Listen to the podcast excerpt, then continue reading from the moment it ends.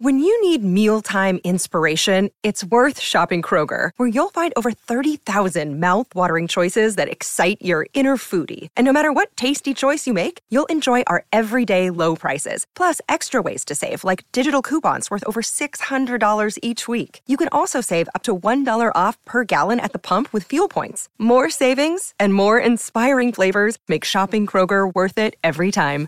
Kroger, fresh for everyone. Fuel restrictions apply. Welcome to the official Tennis.com podcast featuring professional coach and community leader, Kamau Murray. Welcome to the Tennis.com podcast. I am your host, Kamau Murray. And let's talk about what we just saw at Indian Wells. I'm going to make it brief. Jack Sock is the best doubles player in the world, regardless of who he plays with, regardless of the surface. Carlos Alcaraz is up next the way he plays, his style limits his ability to have bad days. He needs to develop a weapon, but for now, he's coming up. Jenson Brooksby proves that toughness, heart, and effort will be talent and strokes any day. And Taylor Fritz owes Reilly Opelka and Nick Kyrgios a hug. Those two players pushed Nadal to the brink, kept him on the court a long time, and wore him down leading into the final. If you look at all the matches Nadal has played in this tournament. Players are catching up. They're getting closer and closer and closer, especially on the hard court. Time is catching up with them. And on the women's side, Iga Swiatek is probably the best woman on tour today. She beat some very good players in the way that we don't see that often. Not many people give Maddie Keys a 6 0 set as well as she serves. The dominance, the heart, the girl can play, and she deserved to win that week. This week on the show, we have Stephen Amritraj.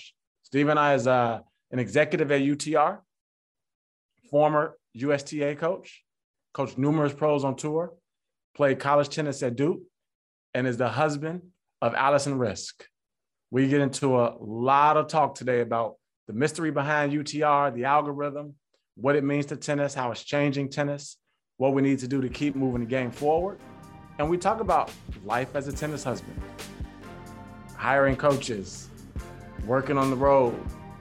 Take a listen and enjoy.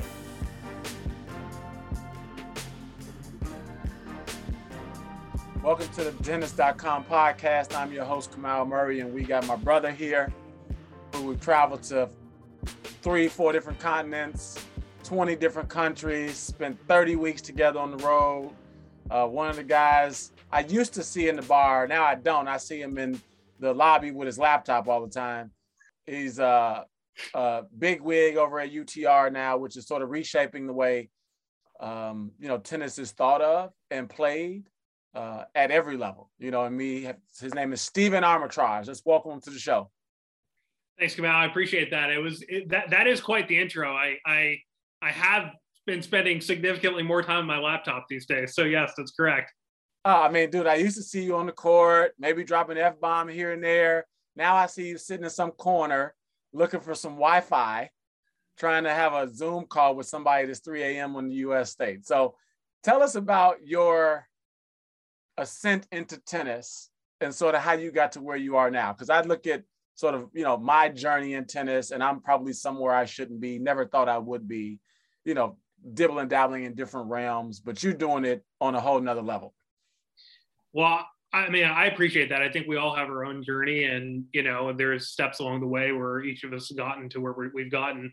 Um, I mean, I think you know, I played juniors. I, I, went to Duke for for college tennis. I played a little bit of doubles on the tour. I had some knee injuries pretty early, um, and then I kind of went into coaching really early. Like you know, as soon as I was done, Rajiv Ram, who's my best friend and my cousin Prakash, when they're kind of challenger level players, said, "Hey, look, I think you'd always be good at this. Do you want to try it out for a little bit?" And you know, it was a little sad. Like I was, I was, I still had a competitive fire, but I just was not healthy enough to kind of like keep going myself. So like that was kind of a really a little bit of a sad point for me where I was like, okay, well, maybe I would be okay at this. And so I started coaching them. Um, you know, Rajiv won Newport the ATP title within six months.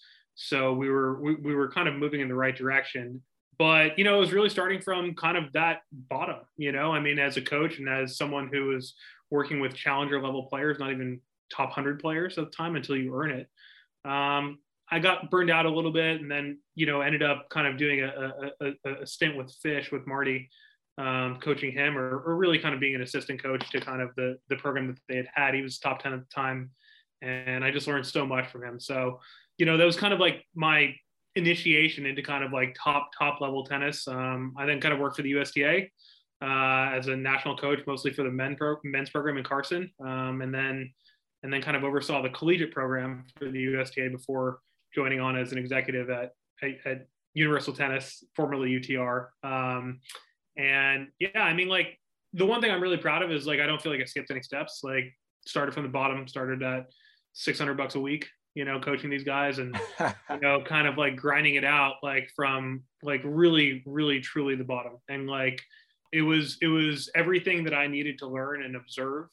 It was like a doctorate in tennis. So um, I'm really proud of like my journey with that because there was no, there was no shortcuts taken. But your bottom is different than most people's bottom because you're have some tennis lineage, right? Vijay Amritraj is a relative of yours. So correct. Like mine was the bottom. Mine is like 72nd and Jeffery, you know, well, tennis racket from Walmart, trying to hide my tennis racket in the garbage can behind my house so my friends didn't see me walking to and from bus. Your, yours was like, oh look, yeah, my brother's Vijay Amritraj. So you got look, like it's in your blood. Look, I hear you, uh, and like I have been incredibly lucky at you know the the kind of starting point that my family put me in but you know i mean I, I, do believe that there's an element of earning the process yourself so yeah it's different for everyone and kind of for my professionalism and for my kind of starting point as a coach and then kind of you know working into an administrator and executive um, you know i'm proud to say that like I, my journey has been what i feel you know I'm, I'm something something that i'm really proud of and you know it's not been something where i believe that you know, kind of a starting point has, has got me there, but it's something that I've tried to learn and earn myself. Now, your cousin Prakash is famous for his muscles. And he is. And I always see him working out, but you are kind of like me. Like my version of workout is working out my fingers on my laptop. I don't see you in the gym. How did you all get on totally different paths like that? Well, look, I think it's um I mean the two things that and I have in common is is just an you know, I mean, a very a very strong competitive drive. Um, my competitive drive is really around kind of where I feel like I can add value to, you know, the business end of the sport, to the company that I've, you know, committed my career to, to my wife, who I feel like Allison, who I feel like, you know, I want to try to be helpful to and kind of there for whenever we need. Um, and then kind of last after all that, like if there's some time left in the day and some energy left, like, you know, we'll, we'll, we'll do certain, you know, kind of stuff that you know is physical or kind of on myself but um, i look at this as i'm a giving guy i feel like i'm a pretty selfless guy and um, the energy that i have is usually dedicated to to that i mean prakash has a brand that is you know very visible and i think very i think it's pretty incredible actually because um, the one thing about him and the one thing that i wake up kind of inspired by each day is his dedication and his discipline and his commitment. Um, obviously, I think everyone is going to have that in different degrees and kind of different, um, you know, just just paths for that. And so um, I know, and it's very easy to see, and it's very easy to get a motivating text message from him each day, like. You know, I mean, I know that he's going for it, and you know, for someone as close to me as that, it, it makes me want to do the same. So you mentioned uh, Allison. So you're the husband of Alison Riske. And I always talk to John Lloyd and give him all the time because I say, I mean, the dude was a professional tennis player, a British legend, and he was known as Chris Evert's husband, right? Or Chris Evert's ex-husband. How did you deal with that? Well, I mean, look, like I think that I'm incredibly proud of Allie. I mean, and, and there's definitely going to be some people who think of me as her husband. I think of myself as my own person. And, you know, I think that I've achieved enough kind of in this right now in the sport and in in the ecosystem that we live in to you know be known as Stephen Amritraj and kind of proud of what I've done. Um, you know, for her, I, I'm I'm her biggest fan, and I always will be. And you know, I, I want to see her do uh, great and to the best of her ability each day. And you know, if there's um, if there's a if there's a situation where I need to kind of be helpful or put her in front of me or do whatever I can to um, you know, making her making her be in the best position to to succeed, you know, I'm definitely going to try to be helpful there. So, I primarily coach women, right? Me, just, just I actually prefer, you know, I feel like girls process stuff like quicker. You got to say it a little more sensitively, right? And sometimes you got to take the back door where guys you like be like a little more direct. You go right at them. So you've obviously coached a lot of men at the collegiate level as well as on tour. Uh, you've coached one woman that I know. Tell me the difference between coaching men and women. Yeah, I mean, look, I think that that is right. It seems to be, you know, way more of a. I mean, I think that, I think in general, you can be a little bit more straightforward with with the guys. Um, but quite honestly, like I, I think that regardless of the gender of the the player, they want the truth, and they want the the honesty that you know someone is going to give them in terms of how they're going to be the best player that they can be. And so they're all competitors. They're they're in the top 0.0001% of what they do in the world. And you're just talking about, I mean, just razor thin margins on whether you're going to be winning or losing and whether you're going to be top 10, top 20, you know, top 50, top 100.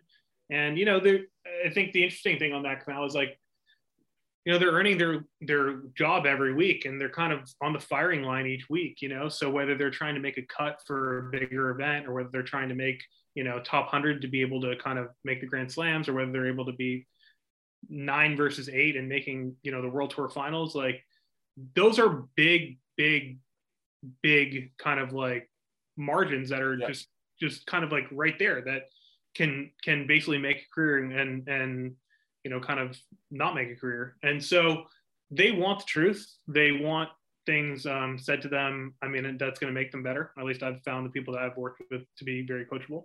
Mm-hmm. Um, and you know, I try to I try to give that to them. I think that the key as a coach is trying to fi- find out the best way to say the same things, you know, over and over again, depending on who you're talking to. Yeah, the, the, the difference I found is when to say it, right? I think they all want the truth, it's just picking your spots on when is the right time to either address it, you know, whether it's immediately after the match, 30 minutes after, or even over dinner, or even the next day, right? When they're willing to receive it. And I think when I look at like from my coaching career, coaching multiple players, when we weren't successful, I didn't poke the bear. Mm. And what I would say to like a young coach um, is always poke the bear, right? Because at a certain level, you figure you you feel like okay, this player's three in the world. They're probably a better tennis player than I ever was. Sure. Doesn't look as sharp right now, but in the next hour and a half, they'll work it out. Right. Sure. Or when they get on the court, it'll work itself out. And then you find like it doesn't, right? Or it didn't. Or damn, I wish I would have said that. Do you find that to sort of be the case as well? I mean, look, I think for young coaches out there, you need to find your voice, you need to earn your trust before you say anything. But look, for me, and this is what I believe, like whether it's, you know, working with players or working with, you know, people in our company, whatever it is, like I don't want to leave anything unsaid. And the fact that if we feel like as a group and as, you know, something that I believe in strongly, that it's going to make people people better. I think that that's the key point. I mean, whether that's poking the bear or, or not, like I think we're all here to try to improve, myself included. And I'm willing to take advice from anyone to do that. And I think that they're willing. I mean, the people that I want to surround myself with are are are willing to be open minded enough for that and have a growth mindset with it. So, you know, I wouldn't leave anything unsaid, especially if you feel like it's going to leave someone better than than than what you found them. So, yeah, I mean, I couldn't agree with that anymore. So you uh, left the USTA. Yep. Went to work for Universal Tennis. Yep and at the time it was new. And I would say when when UTR, you know, formerly UTR, now Universal Tennis came out, what excited me about it was this. When you look at sort of the ranking system and the point system, right? I remember I was coaching like you know three or four girls, all of them were top 50 in the country, right? None of them had won a tournament in over two years. Mm. But they were able to play a lot of tournaments, quarters of a lot, round of 16 of a lot, and be top 50 in the country right? Because you could basically accumulate and buy a lot of points, right? If you can afford to travel, boom, your ranking is going to like incrementally go up.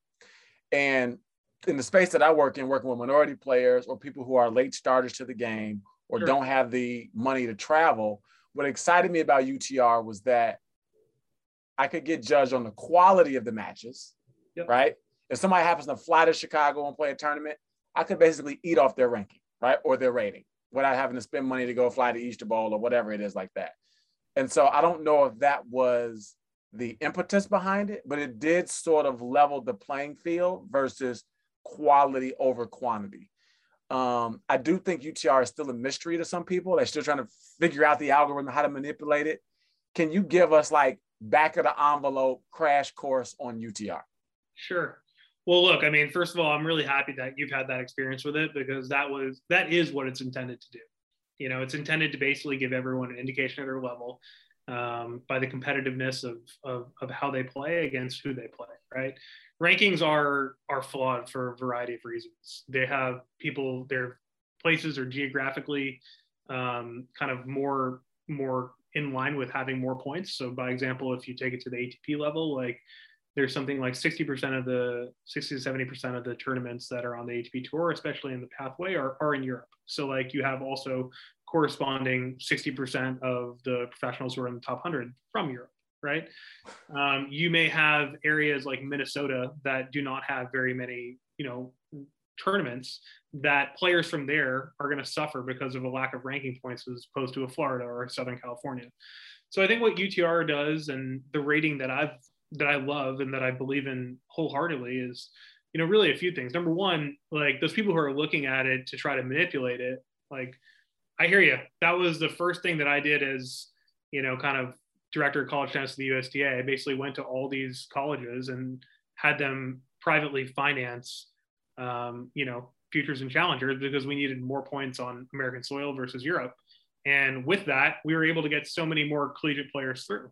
So like, believe me, I'm the first person who looks at it and is like, okay, like how can we structure this to the situation where, you know, where we give our players advantages. The issue is with UTR is that you can't really game it. It's just so incredibly good in terms of who you play, what the score was, and you know when you look at it from a zoomed out perspective you're able to you're you're able to have every match that you play count for your rating.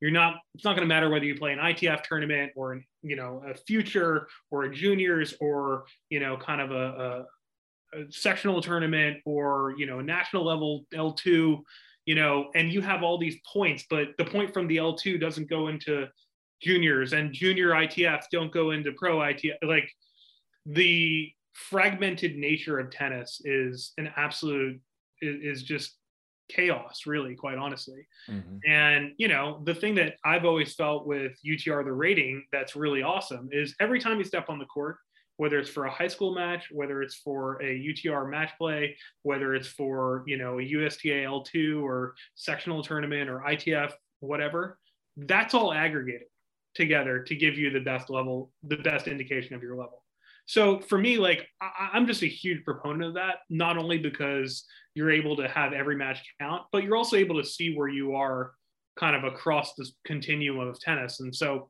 my just as a last item, because it's relevant to the Universal Tennis Hurt Awards, which gives $100,000 to college players coming out of school. The the first time that I really saw this was when I was working in Carson with USTA and Mackie McDonald used to come down from UCLA and hit with Stevie Johnson and Sam Querrey, who were both top 50 at the time, and Austin Krajicek, who I was working with, who was about like 120.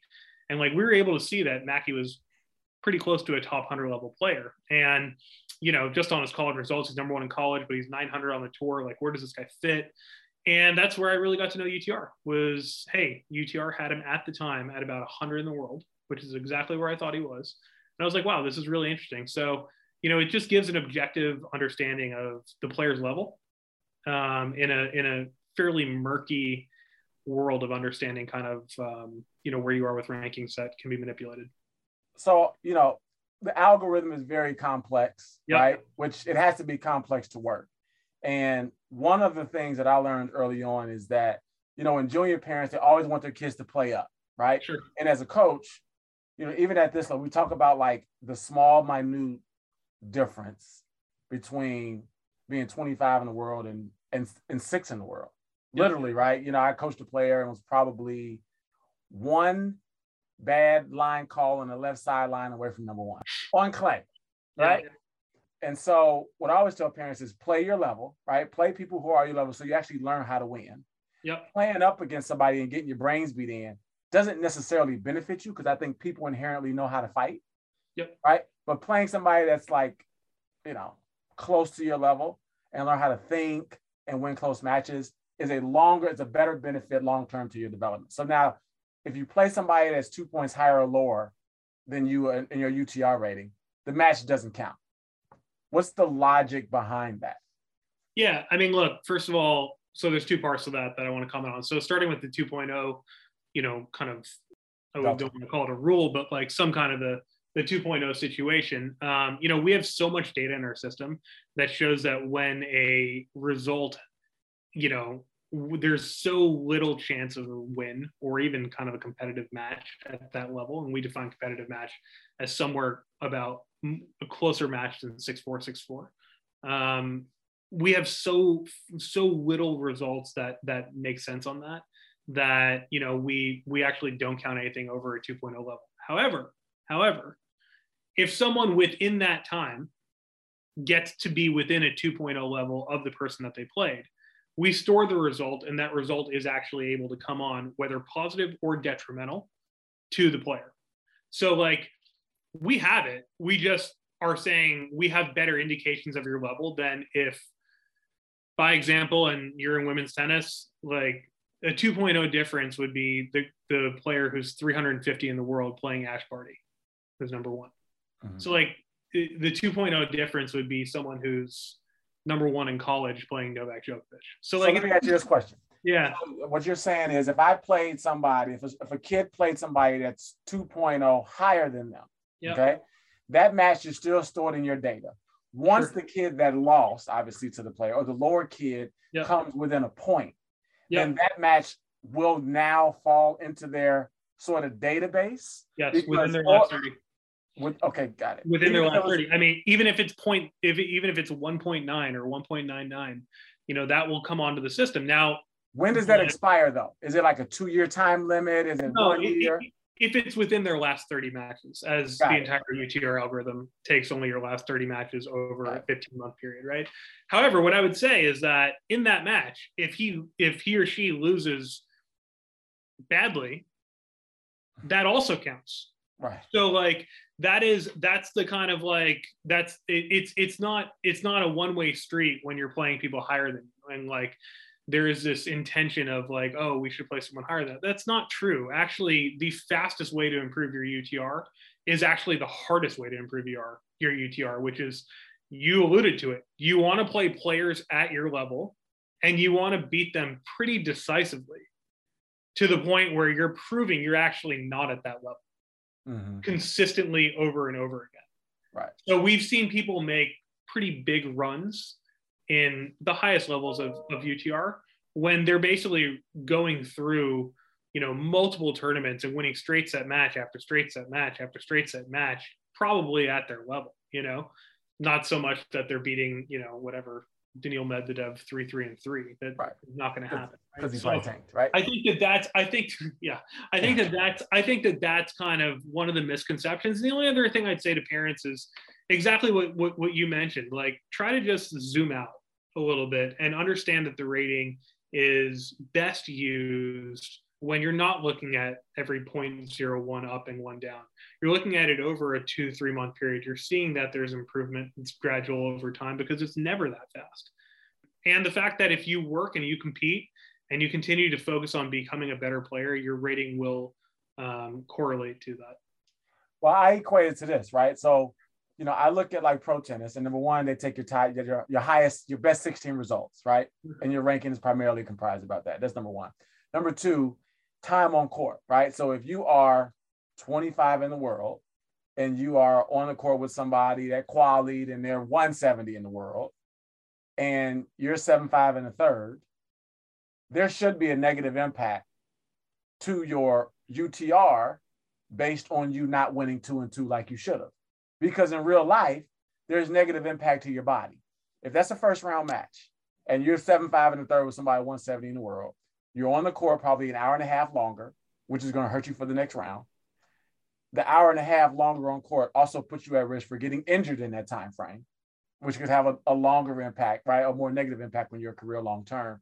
And so beating people you're supposed to beat and the manner you're supposed to beat them is a skill that should be encouraged, rewarded, and or penalized, right, at a younger age. Because let's say you do make it in college, let's say you do make it on tour, the impact of not beating somebody you're supposed to beat, how you're supposed to beat them, could have career-ending injuries, right? So I look at like someone like Frances Tiafoe, who I love to death. He's somebody I would say that every now and then might have a mental lapse and ends up on court an extra set than he should be. Right. And the impact of that, thank God, has not been, but could be dangerous from that extra hour and a half on court. Yeah. I mean, look, I think I can speak at it from the from the from the UTR and the rating level, like and and just kind of the the what would happen there. And like in the example you use, like you know, if you're close with someone who's 170 and they're actually the 170th best player in the world, you know, the indication just again zooming out and taking a step back is like, look, like you're probably not playing up to your standard as whatever the 10th best player in the world or whatever you wanted to use in that example, right? Like if you're playing close with the number number 170, there's usually probably one or two things that are happening. Number one, the person who's 170 is probably way better than 170 because they're right. Or two, or two, your level is on the day probably not as good as number 10 in the world or whatever it may be, right? And I think that that concept is what UTR tries to put a kind of gauge on.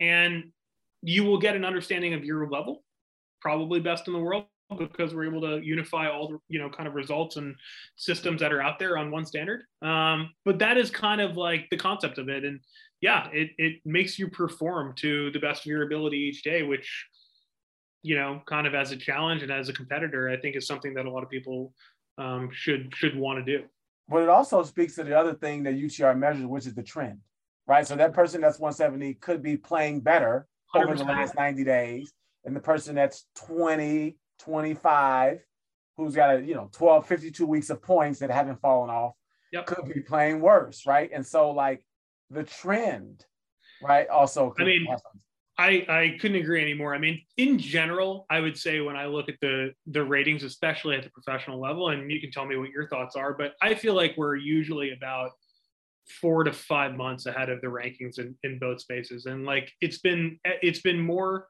it's been more evident lately because like the rankings have been skewed over what tournaments played or what tournaments didn't and kind of longer than a 12 month period but like there have been multiple examples like where jenny brady was trending in our top 10 before she you know kind of made semis of the us open and finals of the ao i mean we've had danielle collins really close to top 10 um, for the last four months. She just made finals of, of, of the ao and, and kind of got there.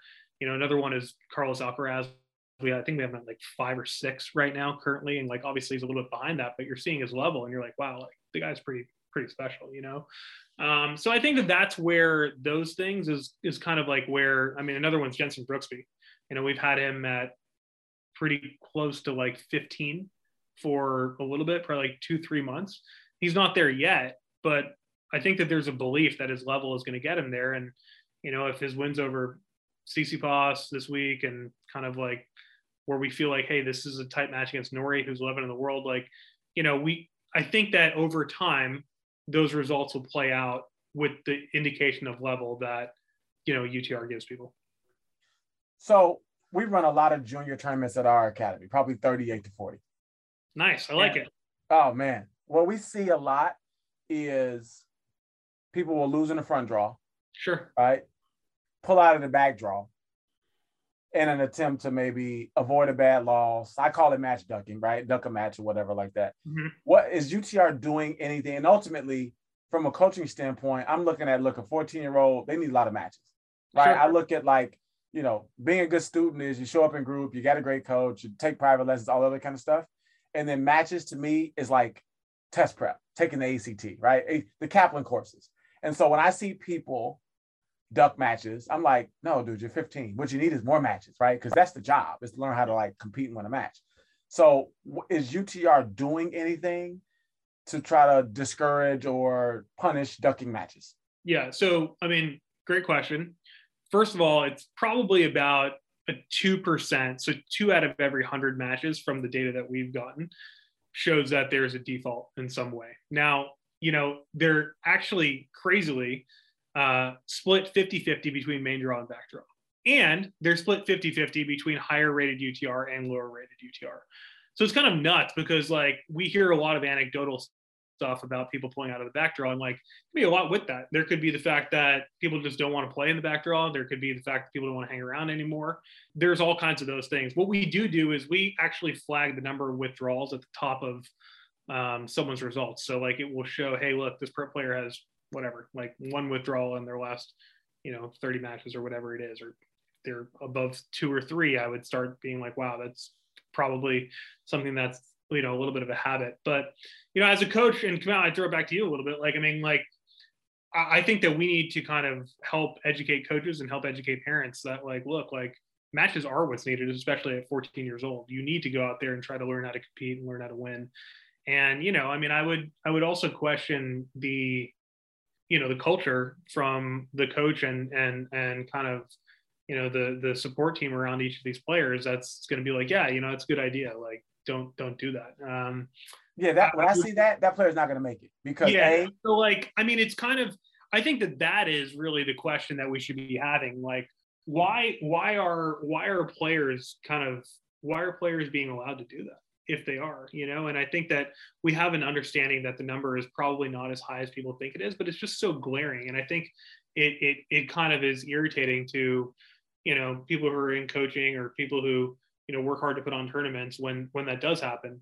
And you know i would just really kind of you know ask the coaches and parents like look like is that what you want to really teach your kids? Because those those lessons there are going to be kind of kept and and stay with you. And i think one of the one of the best and most challenging things about tennis is the ability to go out there and earn it every day. And if like you're playing someone who is not of your level showing up doing your job taking care of business that's a skill that's going to you know translate and be with you for the rest of your life whether you're playing tennis or or whether you're obviously gonna you know move on to, to other things.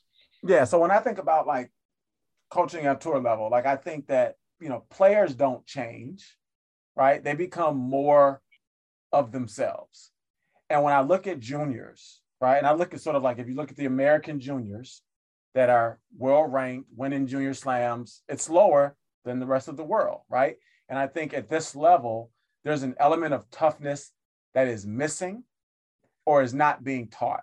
And so when I see a player duck a match or not be encouraged to play the match, A, I would never coach that player because even if you can hit the shot the ball and you can move, if you ain't tough, you ain't gonna make it, right? And that and, and when we when we have juniors, that's what we're shaping them, right? That's what we're teaching them. When they get 25 and you've encouraged, you've allowed them to duck matches and be soft and pull out and all this other kind of cheat and that kind of stuff, you're not to reshape them at 25, right? They're just to like blow up into this real tennis monster that you allowed them to become at 14. And so I think it's hurting the toughness of our sport. And I'm sure you would agree when you start competing globally or you have aspirations to complete global, globally, everybody can hit the ball, everybody can move. Can you fight? right? And can you do it at five all, you know, five all dudes? And I see that this behavior is going to say, no, they can't do it, right? And I wouldn't want them on my team in college. Yeah, right? I mean, look, like, and, and that's it. And like, that's that's why we flag it because college coaches have said to us, we want to know kind of like what the character of these players are before we start recruiting. And you know, I mean, they're very grateful for for having this kind of information.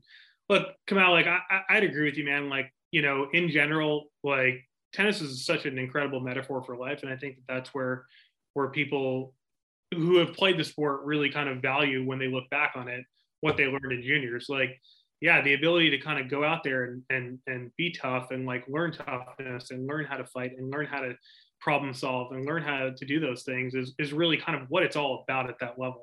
I mean, you and I both can probably chuckle looking at the 14 year old right now. Like, this is an incredibly long journey. they're probably i mean if, if they're going to get really good at tennis they're probably not even halfway through kind of where they would want to be with their tennis life at 14 years old you know so like take a step back focus on improvement focus on getting better each day know that this is an incredibly long process and try to make the right decisions for the overall improvement of your game i mean that would be the that would be the kind of um, mantra that I would give to players that are of a young age and kind of really focused. I mean, I was too really focused on like the next day, the next result, the next kind of like tournament that they're playing. Just try to take a step back, look at the big picture, improve every day, enjoy the process, um, and really have fun with what you're doing. So you mentioned that college coaches will come to you all giving you feedback. I think one of the things that tennis in general struggles with is we're not a nimble sport, mm-hmm. right? We got Grand Slam Committee, WTA, ATP, you know, NCAA, IT, you know, ITA, ITF, Fed Cup, all this other kind of thing, right? But UTR, uh, Universal Tennis, has seemed to be almost like a tennis tech startup, right? Where you can open to new ideas and are very nimble. An example of that is what you guys did during the pandemic. Tell me sort of like what you all are doing to move forward, right? I just heard that there was an Amazon deal. Like, you know, you guys are always have new like sort of that's going coming up. Tell me like what y'all moving. I know you your fingers be tapping away. I'm like, yeah, bro, you know, Allie's uh, practicing over there, and you like, yeah, I'm, I'm on his own. You know what I mean? Like those fingers are tapping away. Tell me where you're moving next. Well, I mean, look, I think you you hit the nail on the head, and I appreciate the compliment on us being nimble. We have an incredibly hardworking team, and yeah, we are a tennis technology company. We're not, you know, we're not necessarily married to tradition. We feel like you know tradition absolutely has a incredible place in the sport, but you know we're going to try to improve it however we can. So a lot of the products that we've come out with um, have attempted to do just that. So whether they're new the rating itself to start out to aggregate everyone in the world on a on the best indication of their level whether it's the ability like you to run tournaments and give people a local affordable option at more match play um, through events at you know at, at their facility um, you know we've we've decentralized the ability to do that and and allowed kind of more people to play um, we've put together these amazing things called flex leagues where basically you have you know a three match aggregation um, of of um, almost like a decentralized uh, ability for you and me if we're the same level to play over a four week period with people in your area. So now we're i think we're in about like 70 markets globally on that. And it just offers incredible flexibility in terms of people playing tennis um, so you know i mean think of it like instead of having to play a saturday and sunday tournament you're able to schedule a match at a time and place that you guys both agree on you know, and I think that this is more for the recreational adult market, but can be used for for really anyone. And then I, I think you know as well, but we've we've come out with a 25k tour that has had 185 tournaments in 15 countries last year and led to this you know awesome partnership with Amazon. All those matches starting in kind of middle of this year, you know, quarter two and, and beyond is going to be on Amazon Prime, which is something that we're really excited about. I mean, you know, the ability to kind of work with the company that is probably the biggest company in the world and you know bring them into tennis and and have them kind of believe in what we're doing is just an incredible validation for our team. So you know i appreciate what you said about the pandemic. We worked hard. I think that the entire sport had to pivot. Um, and you know from our end like this is just the beginning we're going to continue to look for solutions like a technology company should you know in tennis and uh, you know really try to kind of continue to make people's experiences and just overall life better when they play the sport and more enjoyable. Yeah, so you know, we held tournaments in Chicago this summer, and the hospitality portion of it definitely presents a challenge. You got to, you know, guarantee them five nights. You got to transport them to and from. You got to feed them on site, player plus two, player, all that other kind of stuff. So, you know, I do see that. Um, tell me about like the difference between, let's say, WTA model, right, USTA 80K Challenger model versus the UTR Pro Tournament model, and yeah. what what it would allow a smaller organization to run an event without all the sort of mandatory hospitality, et cetera.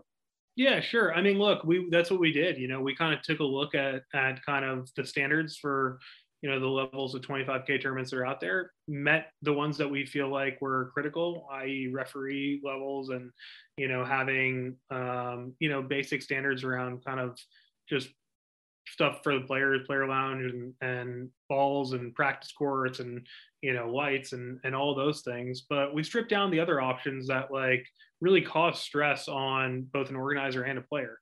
What we did was we created a format where there's a round robin, so you're going to have guaranteed matches per week. You know, in in the WTA or ATP or ITF, like pretty much any level of tennis. Like you can go and get a bad draw first round and get knocked out and lose seven six in the third, and then have this cost incurred to you where you're paying for a hotel room each night before you're able to get to the next week. So, you know, in our system, we have three round robin matches where if you kind of win your group or kind of come in second or wherever you place, like you then go into the quarterfinals and beyond based on whoever else won their group. Um, so, look, that guaranteed matches has the ability, as you mentioned, for players that are developing to continue to develop by getting more competitive opportunities. And we've seen incredible feedback. I think we're, you know, something like 95% plus of players that have played in our tournaments play again. And they also say like how much they enjoy that kind of format. So basically, you're able to get more matches in one week. You're able to do it in a place like we like to try to have two in a row in the same city. That way, thinking you know and invoking new technology hey look you're you're going to go to a place you're going to try to get an airbnb for 14 days you're not going to incur kind of you know a daily rate on a hotel. You're able to kind of do this in bulk. You're able to hopefully have many matches. You're able to you know go there and and get what we feel like is pretty good money. It's the best money kind of at that level from a 25k perspective. Um, and you know you're able to do that. You're able to, to compete get better and and and and then you know kind of continue to improve. So, I mean, this has all been done with kind of a technological focus. The other thing is that every single one of these matches are, are streamed. And so they're either on, they were on YouTube, but now they're going to move to Amazon Prime. So that's something where, I mean, you know how it is. If you're, if you're a developing player, you're trying to bring a coach with you, but if you're making, you know, 200 bucks a week, that's impossible, you know, financially. So now here you have the ability to, to have your coach like watch you on on stream give you thoughts give you advice give you kind of concepts have you yourself as a player learned um, without incurring a cost that you know is obviously going to be a fee per week hotel and expenses and all these other things that make the sport really difficult financially for players of that level. So you know out of all the things that i've done like this and working with our team to try to create this has been one of the things that i'm most proud of, of because i think that it's really going to be able to help a lot of people um, in their development and in their journey to try to achieve their dreams of being a professional tennis player. The other thing that I think, you know, last year we looked at doing it, and I think having it on Amazon Prime answers the question that a, a tour or a tournament organizer would need to a sponsor to say, where's it going to be televised sure. or streamed? How many people are going to watch it? How many people are going to see my logo?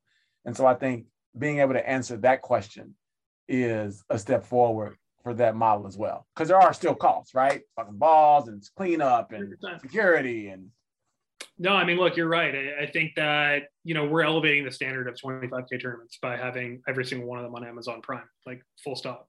You know, and the fact that we're able to do that and you know have it be kind of in partnership with, as I mentioned, you know, one of the biggest streaming platforms in the world is something that we're incredibly excited about, and I think that the sport should be, you know, really fired up about.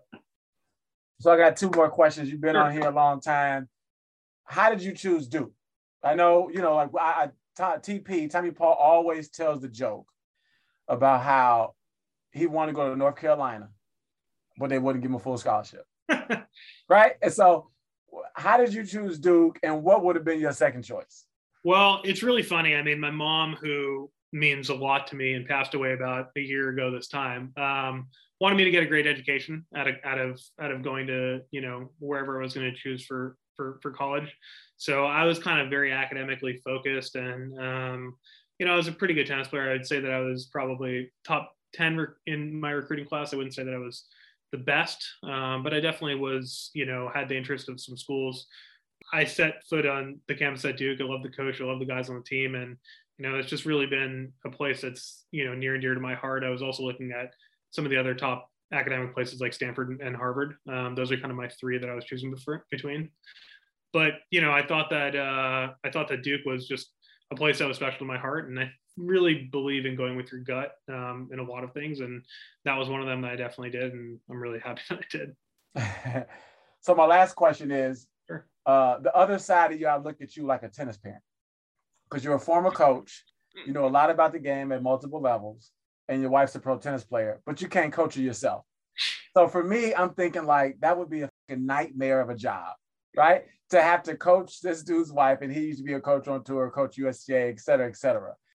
Name the top five coaches you know on tour right now. And they can even be men's oh. coaches. They don't even have to be girls coaches. And I knew I was gonna fuck you up with that one. So top five coaches on tour right now, number one. And number two, do you choose when when when Allie's evaluating a coach? Do you weigh in or do you stay out of it?